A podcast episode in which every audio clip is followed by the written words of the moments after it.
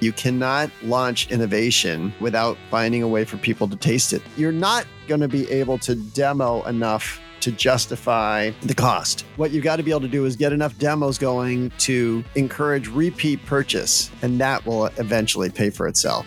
Welcome to the Startup CPG podcast. I'm your host, Jessi Freitag. Today is part four of our podcast series with Seth Goldman, Startup CPG's entrepreneur in residence, who has been joining us once a month to talk hot topics in CPG. Just in time for summer, this episode is all about field marketing interns, in store demos, events, guerrilla marketing, grassroots marketing, and more. You may know Seth as the co founder of Honest Tea and author of Mission in a Bottle. And Seth is now the co founder and CEO of Eat the Change, co founder of PLNT Burger, and chair of the board for Beyond Meat. Listen in as Seth covers how you can build your own field marketing program, including hiring, training, and managing team members, how to take field marketing and demos beyond just sampling with merchandising, displays, customer feedback, and market research, why sampling is so important to innovation adoption, and some really great stories from the road, field, and even airplane. Hi, Seth. Welcome back to the show today. Glad to have you here. How are you doing? I'm doing great, Jessi. Good to be with you. Awesome. Well, I'm really excited today to talk about a topic that I think you're going to have lots of insights to share with us on, which is field marketing, grassroots marketing. And so I'd love if you could start off by just kind of defining that in in your world and, and what that's sure. looked like a little bit. And then we can kind of go into to more specific details.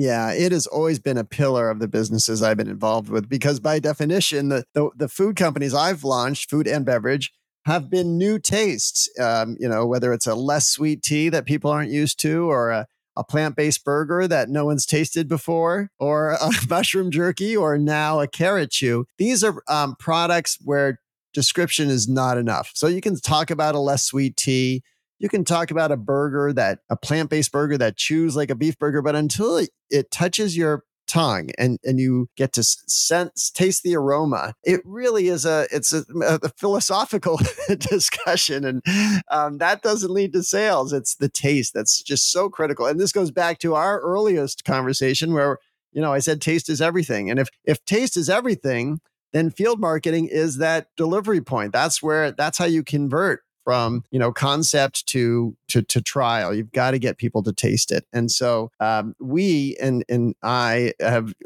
personally been involved in field marketing from the earliest days. So you know, going back to my Honest Tea launch in 1998, you know, all our really our only marketing activity was just standing at a table with cups serving cold product to people who came by and and of course the other reason I've um, choose, chosen to invest in this kind of marketing is because it gives the chance to explain what you're doing. Um, it is it's it is it is tasting for sure, but ex- context is also really important. And if we just had sort of a blind tasting and people walk by and tasted it without really knowing what they're tasting or what what the company's trying to do, it, it's not as effective. So um, we've always invested in people being able to taste it and people being able to be messengers to to pass on um, and explain the concept. Right. Yeah, it makes sense, and especially in now when everything's become so digital and targeted ads and yeah. online, and there's just nothing quite the same as getting to taste the product live and then also being able to know to know where it lives at the store when we're trying yes. to drive purchases at retail when you do a demo at least you know you see where it is on the shelf or the person's close to the right. aisle and then you know how to repurchase the the product yeah so ironically as everything gets more techno- technologically advanced this is the most basic most labor intensive form of marketing there is and it's, by the way, also super expensive per interaction, right? I mean, you know, you could you could do a, an ad on Google and get thousands of eyeballs for pennies, uh, you know, exposure. In this one, it often will come to a, you know, literally, you know, when you net out the costs of having a person there and setting up the table and driving there and the gas, it's probably more than a dollar a person per interaction. And yet it's by far the one I think the the stickiest, the one that gives you the best chance of conversion. I, you know, I don't think I could have talked about just a tad sweet on a Google ad, but I don't think that's as effective as somebody tasting a cup of, of cold tea and eh, understanding exactly what it means. And by the way, the other thing one reason we've invested in it so much at retail is because it it when you're an early stage brand, you're not everywhere. So someone seeing a, a metro sign about honest tea uh, just doesn't give them any context versus somebody in a store, and uh, let's say it's a Whole Foods or a Mom's Organic Market, um, walking an aisle or walking by a, um, a display of the product. Like you said, it they know exactly where it, they're, already qualified as a buyer because they're in the store. They uh, already they don't have to search. You know, oh, where do I go find it? They're they're literally right there, and they're willing to try it. So it is uh, it's much more targeted than any other form of marketing. I'm curious about your perspective on building out field marketing programs in house as a business versus hiring and agencies. We see a lot of requests in our Slack community for people being like, okay, it's time for me to build out my demo program. Who do I hire to do it? Versus, you know, training your own internal team members or and I'm curious what you think about having that be remain an in-house activity or having it outsourced or can can both work? Yeah, I'm a big believer in developing your own team because nobody will be as passionate, no one will be as effective.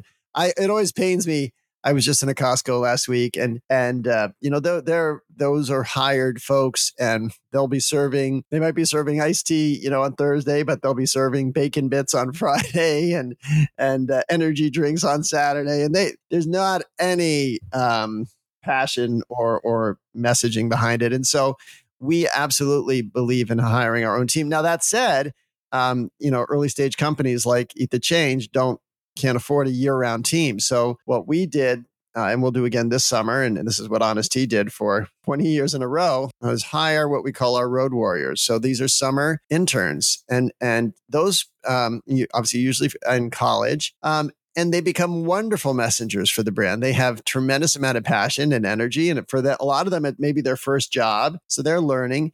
Uh, but we train them and it's always been a, a, a, wonderful investment, mm. for not just in, in the brand, but in, in people. We often, a lot of our interns over the years have you know graduated and then come and worked for us and so the but I, i'm a big believer in in direct hiring versus you know working with an agency there are some agencies that are better than others and so you do you know they can they can get excited when they focus on certain categories but there's nothing like having a, a dedicated person who really lives the brand and becomes a great messenger and by the way, after they're done working with a company for the summer, they'll they may go back to school and do continued work, or they just may be great messengers, you know, thereafter. Yeah, absolutely. And that's that's my experience as well. As I I tried lots of different agencies to when I was at Live Bar, and you know, on average, a, an agency rep would sell maybe five or 10, uh, 10 bars per demo, and versus someone that I hired direct and trained,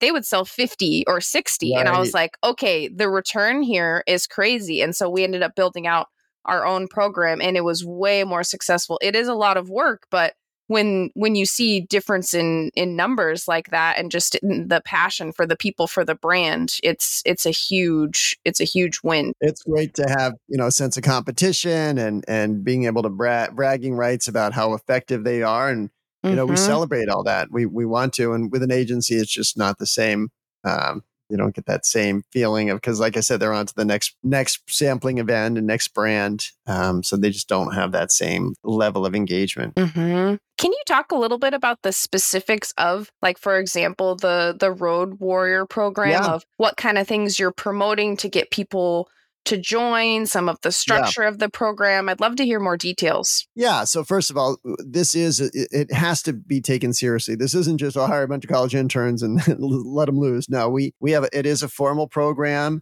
It's a 10 week program. We have to have somebody who supervises it. And, and, and so there's, um, first of all, you know, we advertise the, the, the listings at, at universities in the markets where we want it to, to be. And so, going back to honest tea we we did have in you know the past dozens of interns. So we would put usually put two together in a market so that they can support each other or um, sometimes they'll do events together.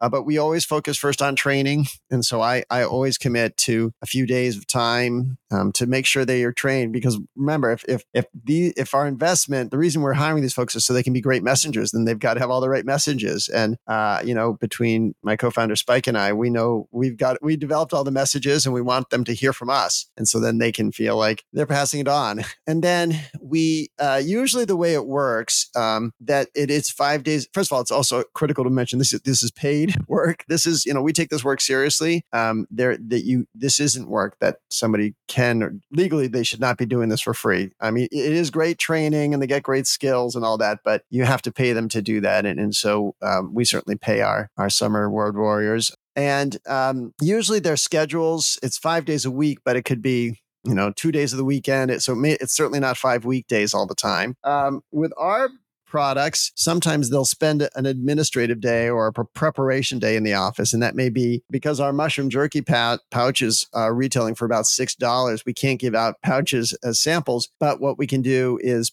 um, pack up small little micro samples. And so they may spend a day in the office um, doing that. And that's kind of a nice day for them to be able to talk with each other. And, and um, you know, usually we'll, we'll supply lunch for them while they're doing that and just have them sp- spend a day in the office to see what's going on. Uh, but then they go out certainly to stores, but they also go to other events, whether it's festivals or museums or um, road races, whatever kind of event uh, we think makes sense.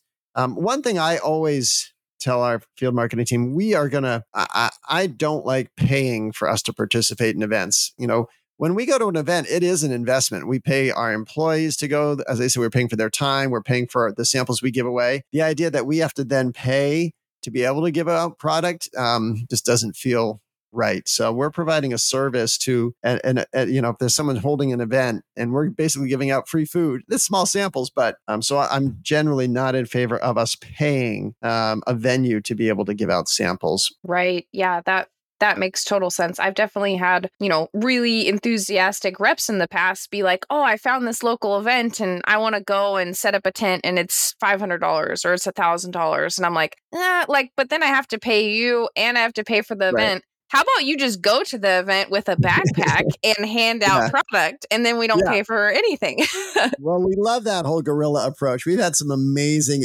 uh, examples of interns who found innovative ways to get their product in front of people and um, one of the, the, the, the probably the all-time classic and this was back in the day when you could bring liquids onto planes so that tells you how long ago it was um, one of our interns got on a flight after after we just had a big company meeting and he had a bunch of samples and i think it was a southwest flight they literally let him get on the the, the flight attendant said, you know, um, I think it was Blaine. You know, he's got a big presentation. He's got to make. He'd like to practice it on everybody here. So he gets up and he says, "I'm with Honest Tea, and we've got this less sweet tea." And then he literally was able to pour out cups of tea, little samples, and walk up and down the aisles and let people taste it.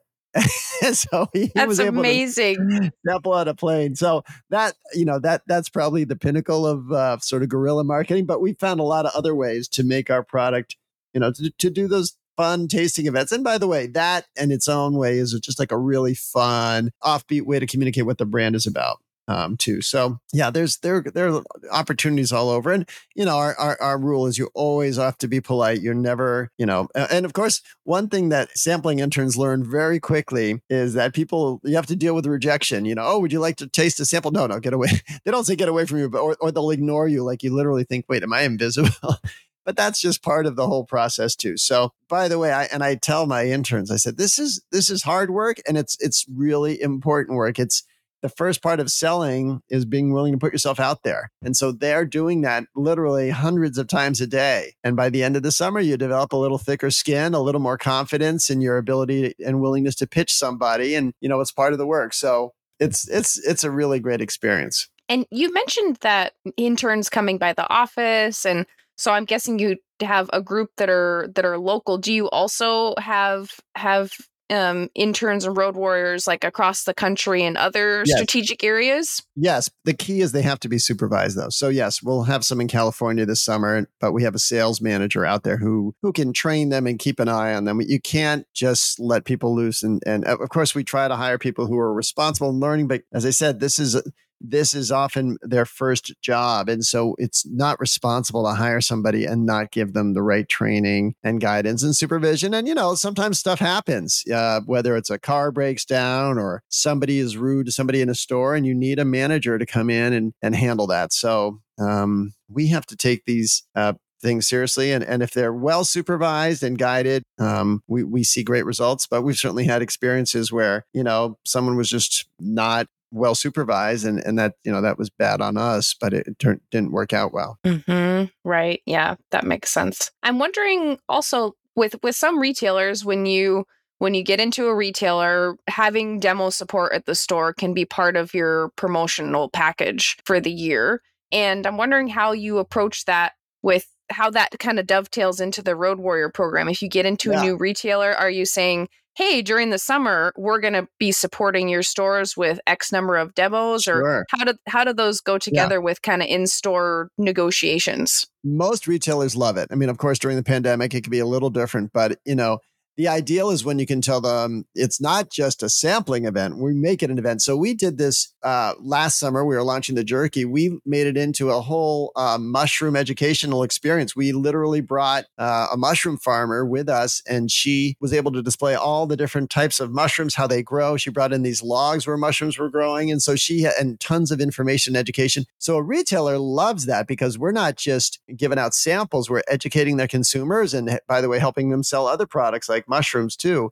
And we also did it right out in front of the store. So we weren't uh, clogging the store. So, you know, think, and at Honest Tea, we used to have this mobile um, tea garden. And so we literally, it was a, it traveled around and it, it explained how tea is grown and had videos of tea pluckers and talked about fair trade. And, and it was experiential. People could, you know, brew their own tea. I mean, it was a whole experiential event. And retailers, of course, love that too, because it, it it draws people to the store and it's a reason for them to do not generally a grocery store is not that exciting a place. So when you can make it a you know experiential event or where kids are interested in attracting that of course is is a good thing. What every retailer craves is more traffic that's you know more constructive traffic into the store. And if we can generate it that's that's a positive and then we will we'll do the same with restaurants. If we're working with a restaurant partner and we can provide that kind of demo experience, that's really positive too. Right. Yeah, for sure. I've definitely I've even had experience getting rid of some some slotting fees or some free mm-hmm. fills of saying, yeah. "Hey, here's how much it costs for me to come demo to your store. Here, you know, yep. here's the traffic it drives, whatever." And then the retailer is like,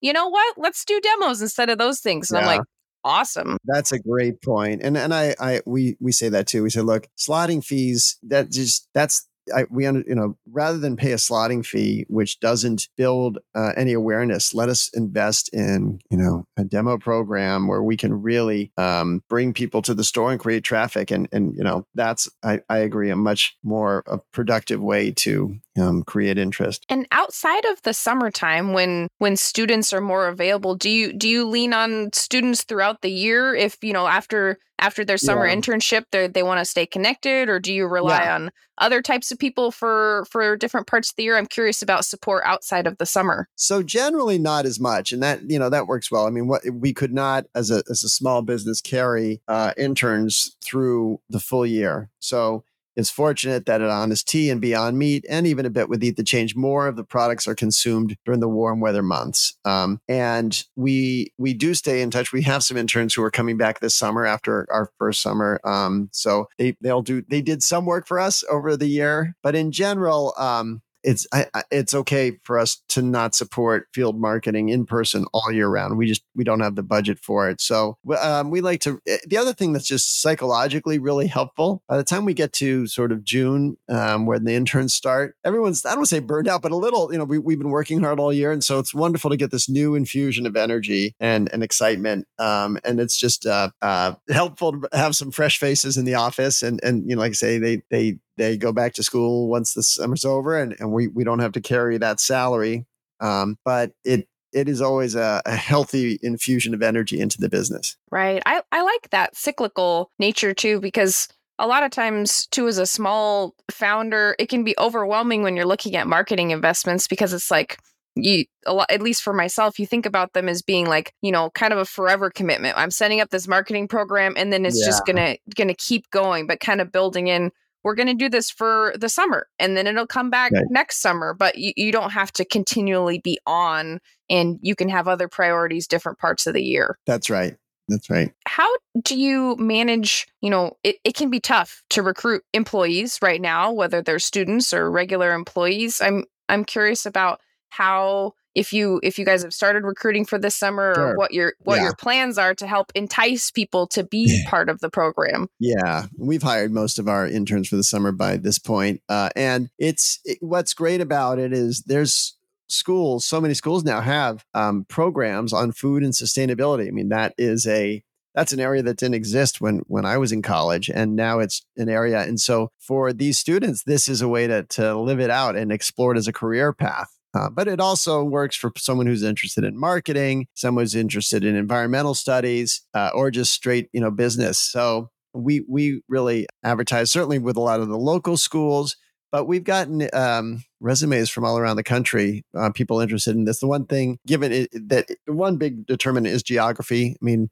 it certainly helps if someone has a place to live because we're not we are paying, but we're not paying enough for someone to be able to, you know, um, live and and pay for their own apartment so that if they have someone they can live with, that certainly helps. And of course, they often need a car um, to get around to a sampling event. So it, it is, um, someone could probably break even. They're not going to save a lot of money doing this kind of work. Right. Do you, have you established some more specific relationships with schools over time too as well where the schools are kind of familiar with your organizations? Um, we work with a bunch of students from a bunch of different schools, but it's not, and it's often the case that if we have one good student from a school, they'll tell some friends, and then they'll they'll see other people apply. But it's sort of you know it's moved around. It's certainly a lot of the local schools are, are sources for us, but we also see people come from other parts of the country. The, the bigger determinant is ge- geography, just that maybe they went to high school here and their family is still around um, because, like I said, they have a place to live for the summer. Right. And when deciding which stores to have someone go to, what kind of things are you looking at? Are you looking at velocity of that store? Are you looking at, you know, whether like it's Whole Foods versus mm. another type of store? How are you deciding where yeah. to send people? Well, it does make a difference. There are certain stores that are just more amenable to it, where it's more part of the experience. So certainly, a Whole Foods or a Mom's is is a more welcoming atmosphere for sampling than a Safeway or a Kroger. That's just just not how people shop at Safeway or Kroger, and it's just not set up for that. So we do look for a store that is focusing more on innovation, more experiential um, and uh, obviously is, for us we also try to leverage a demo to get uh, incremental display and that's one of the, the rules we we um, of training when we tell our intern like if all you do is go into a store give out samples and go home that's not uh, as impactful as if you get to the store, build a relationship with the store team. You know, make sure first of all they've tried the product, right? You want whoever's merchandising the product to understand what it is. Uh, then um, hey, I'm doing a demo. Could I put up a little display nearby? Um, and and then on the way out, oh, do you mind if I put an incre- incremental? Here's a here's a little um, a clip. Could I, you know, could I hang some um, jerky, you know, near this part of the stand? I mean, you definitely want to make the store and our presence in the store better for us having been there. So that's to me, I, I, don't want to say that it's half as important as the demo itself, but you know, it these are not about just sort of going out and giving out samples and, and leaving. Right. Yeah. I've definitely found that when you have when you have a great rep going into the store, it's just a really good way to have a pulse on what's going on in that store. They can tell you yeah. if something's stocked out, they can tell you if something's missing on the shelf or or or and they start to build the relationship where the person's like, "Oh, you know, I didn't really notice your product before, but you keep coming in here, so I'm going to make sure I reorder it or whatever." And you're like, "Wow, that that personal yeah. touch really can help. It does make a big difference. Just a friendly face. And, you know, certainly in a store where you have the ability to, if you can give out some swag, a, a hat or a shirt, you know, the person who's doing the merchandising can become a continuous point of sale for you. Right. Yeah. Yeah, for sure. And when it, when it comes to, you know, when you're in quite a few stores, kind of digging in a little more to, to, choosing stores do you do you prioritize would you prioritize a store that has is struggling in sales a little bit mm. or your best selling store you know if you have to if you're like okay i have five stores to choose from i can only demo at one you know, how do you kind of make some of those hard decisions? Do you do you target the one that's really struggling? Do you target the the super winner, the mediocre? Where do you just how do you decide? Well, you definitely want to develop a best in class. So certainly, you know, just because a store is selling well doesn't mean you should not go there. You in fact want to help understand why is it selling well there, and is it just the audience, or do they have incremental displays? Whatever it is, you want to invest in the best. Um, but you also want to be able to go to a lower performing store and understand what's happening there. And and so when it is, if you have numbers and you can show them they're not performing as well, and you can show those numbers, and you can say, look, here's the display they have at this other store. So you want to leverage that too. So I guess I'm not giving you a good answer because I I, I actually try to get us to all stores um, as much as we can, and then certainly the ones that we think have the most potential. Um, we'll go after and and and do more with. So you know we've launched our mushroom jerky last summer. Now we're launching our kids our carrot product, and so we'll certainly make sure we hit the top performers on the on the jerky side because we know that the brand resonates. But we'll also try to um, you know find out how we can take what we've learned in from selling in the, the other lower performing stores and, and leverage that Right. And how do you recommend tracking the success of some of these things? Like some of our some of our members of the community, they might not have access to SPINS or or sell through data yet, but they want to man they want to track the, you know, success Yeah. of the program. Is it, you know, having having field reps count what's going on? Is it looking at just your reorder numbers? How do you recommend Yeah. kind of tracking the success of a program? So, a few things. First, we want to understand how many samples were given out because that is one indicator. Um, we just know the more people who taste it, uh, it doesn't mean more, you know, everyone's going to like it, but the more people who taste it, the better chances we have, right? You miss 100% of the shots you don't take. So, we got to take shots. Then, we want to understand how many of the people are buying the product out of the samples. So, you know, if we're giving out 100 samples, are we selling five or six, or are we selling, you know, 15 or 20? Uh, and then, what we really want to look at is over time is after we do a ton of sampling, does it move the needle? So if we were averaging, I'll just pick some numbers. Let's say we were averaging one unit per store per SKU per week, and we do a whole big injection of sampling. Does it move to five units per SKU per store per week, or does it, you know, um, move to two? Um, and does it stick? Because ideally, you know, what you're really gonna, you're not gonna be able to demo enough to justify the cost what you've got to be able to do is get enough demos going to encourage repeat purchase and that will eventually pay for itself. Yeah, yeah, absolutely. And for someone that's kind of dipping their toe into field marketing and building their own team, what recommendations do you have to start with? You know, can can they start with just hiring a couple people for the summer? Is is that Yeah. enough to get started? Do, do you have to go big out the door? I'm, you know, kind of some getting started tips. yeah make sure you you learn as you go so start with i would like i wouldn't hire less than two but i would hire two and really handhold uh, with these interns really um, make sure they have the full context and uh, understanding now that said you can't help them anticipate every aspect but do as much as you can to get them psychologically ready for what's going to come and and then reinforce to them look you're an entrepreneur like just like you know the rest of us you're going doing something you haven't done before. You're going into an unknown, unfamiliar situation, and we can't prepare you for every event that's going to happen. And that's part of what being an entrepreneur is. The other thing I always do is I I, I do as as much as I can to help them communicate and understand that I I recognize this is hard work. You know, because it is. You're. by the way. When it was honest tea and you had to lug around coolers and heavy bottles and ice and you had glass bottles that break, that was a lot tougher than it than giving out samples of um, you know shelf stable packets of jerky. So, but you know, make sure you you they understand you've been in their shoes. That you're you know because you never want someone to say oh, I'm working harder than everyone in the office is sitting in air conditioned office and and you know behind their desks and I'm here sweating in the sun and so you know make sure they they understand you've been part of you've done that work as well. Um, and so they they don't just feel like they're being put to you know brutal grinding work while the rest of everyone else is just relaxing Right. yeah, that makes sense. i think another thing sorry to add jessi but it's really important to understand we're entrusting them as the ambassadors for our brand right we're, we're you know this is a brand that this is our livelihoods we've created and we are entrusting them to represent us to people to introduce us to people and that's a, that's a really important obligation we're um, entrusting them with and and so we have high expectations and expect them to to live up to those. Yeah, that That's a really great point. And do you have any, I think you mentioned this earlier, any like kind of internal competitions during this mm-hmm. season, or do you have any other ways to kind of incentivize performance um, amongst kind of group camaraderie? Well, we certainly want to recognize achievement. And so we, we always give them the chance to talk about what they've done. And we want to hear the other thing, and this is true for all the companies at our stage, is market research, right? We, um, we don't have the funds to go out and do broad based polls or sampling. And so what we do with these demos is we share the feedback. And I want to hear, oh, you know, I, I mean, one of the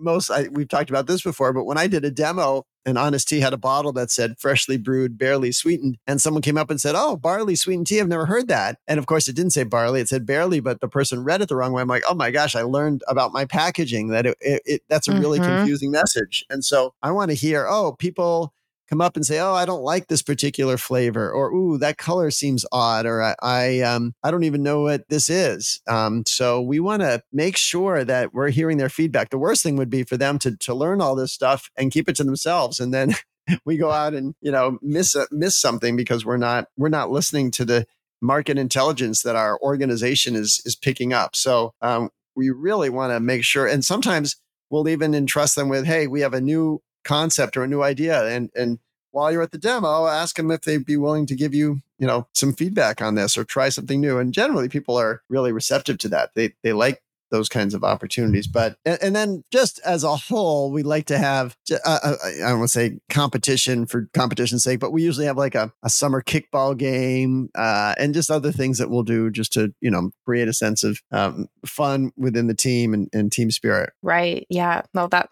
that sounds super fun. That's awesome. I I love hearing your your honest tea story. Just picturing the difference between the the glass bottles and then and then hauling around jerky or carrot juice is oh a very very stark difference. Well, and Beyond Meat, and Beyond Meat was tough too because we had to grill, so we literally had to bring in a plug-in oh. griddle, and then you got you know a heated uh, thing, and you of course, but the meat itself goes refrigerated, and then you've got to have buns and you've got to slice it and and that was so much work but really important work but by the time you've given out a I remember we would sort of get a burger, you know, you cook up a burger, you you put it on the bun, you put the ketchup on, you cut it into fourths, and within seconds that sample's gone, and it's just you just gotta it's continuous. it's like running a, a, short order cook, um, just continuously, and and it's hard work. And then of course you got the grease after you've cooked the burger. How do you get rid of that? Um, so the there's different levels of of investment, but you know that said, it was it was a critical part of the experience, and, and Beyond Meat still has a very intensive field marketing program. Now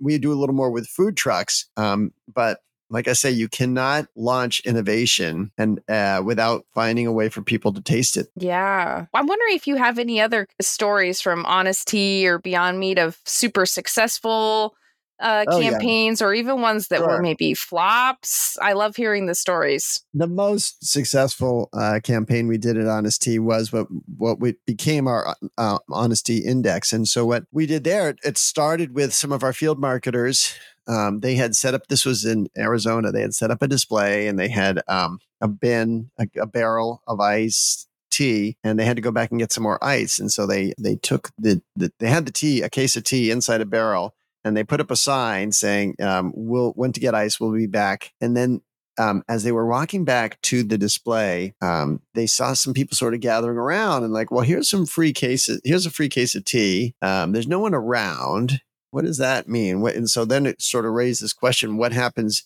How honest are people when no one's looking? And what we eventually started to do was was create activations, and we did this in actually we did it one year we did it in every state in the country where we set up a rack of tea we set up a sign saying a dollar a bottle um, and we called it the honest store. And uh, we had a little lucite box people could put money in but there was no one monitoring and no register. And of course it was a sampling event because people were buying tea for a dollar a bottle uh, or not. They were taking tea for for free. Um, but it was fun how that grew out of um, you know just a sampling team. And so that in its own became became actually an event, a, a national event. I mean, it literally was on the Today Show, Good Morning America, and it was it started all started with just you know, giving out samples of tea. Wow. Yeah, that's that's super interesting. Is there anything else that you wanted to share on on this topic, either stories or tips for for building these types of programs? Well, the only thing I'll just give in the context of the pandemic is that obviously some stores, uh, hopefully the summer it's going to be more relaxed, but certainly last summer, you know, challenging because people have to wear masks, and so what we did is we found we made little micro samples um, that people could take home. And of course, that's not as good because you want people to be able to taste it at the table where they're at. Um, but there's always a way to do demos, uh, and and you know, of course, the other way to think about sampling, even if you're an e-commerce company, um, is to include little samples in other packets people are getting. So just find a way for people to taste it. And like I said, with something like a mushroom jerky, which no most people have never tasted before, it's hard to expect someone to go, you know, lay out six dollars for something they don't know what it is or what it tastes like. So we've got to make break down that wall, that barrier to to the purchase. We've got to make it easier. We've got to make it accessible. And so these are the kind of investments we need to make to to, to do that. And that's what essentially what field marketing is. Of course, this whole, you know, our community, the CPG startup community, it's all about bringing out innovation. And, you know, it, yes, it's, it's incumbent on us to innovate, but it's also incumbent on us to find ways for people to taste those innovations. So that's what this is all about. Great. Yeah. Well, glad you could join us today to talk through this topic. Thanks for being here today and excited for next time. Sure, Jessi. Look forward to it. Thanks for joining us. This Startup CPG podcast is executive produced by me, Jessi Freitag. Theme music is by the Super Fantastics. We'd love to have you join our community of founders and experts. Get the invite at startupcpg.com. And don't forget to subscribe to this podcast on Spotify, Apple Podcasts, or wherever you're listening right now. It's the easiest way to help us grow our community. See you next time.